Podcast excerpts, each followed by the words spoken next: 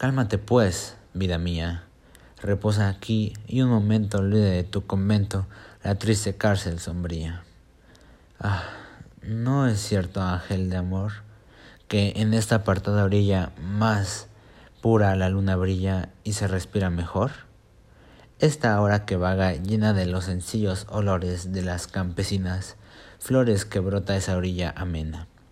Esa agua limpia y serena que atraviesa sin temor la barca del pescador que espera cantando el día. ¿No es cierto, paloma mía, que están respirando amor? Esa armonía que el viento recoge entre esos millares de floridos olivares que agita con manso aliento. Ese dulcísimo acento con que trina el ruiseñor de sus copas morador, llamando al cercano día, ¿no es verdad, gacela mía, que están respirando amor? Y estas palabras que están filtrando insensiblemente de tu corazón, ya pendiente de los labios de don Juan, y cuyas ideas van inflamando en su anterior un fuego germinador, no encendido todavía, ¿no es verdad, estrella mía, que están respirando amor?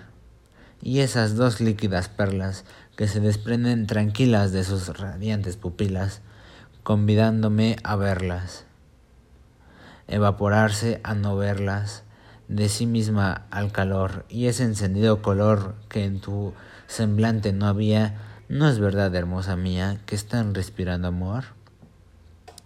Oh, sí, bellísima Inés, espejo y luz de mis ojos, escúchame sin enojos.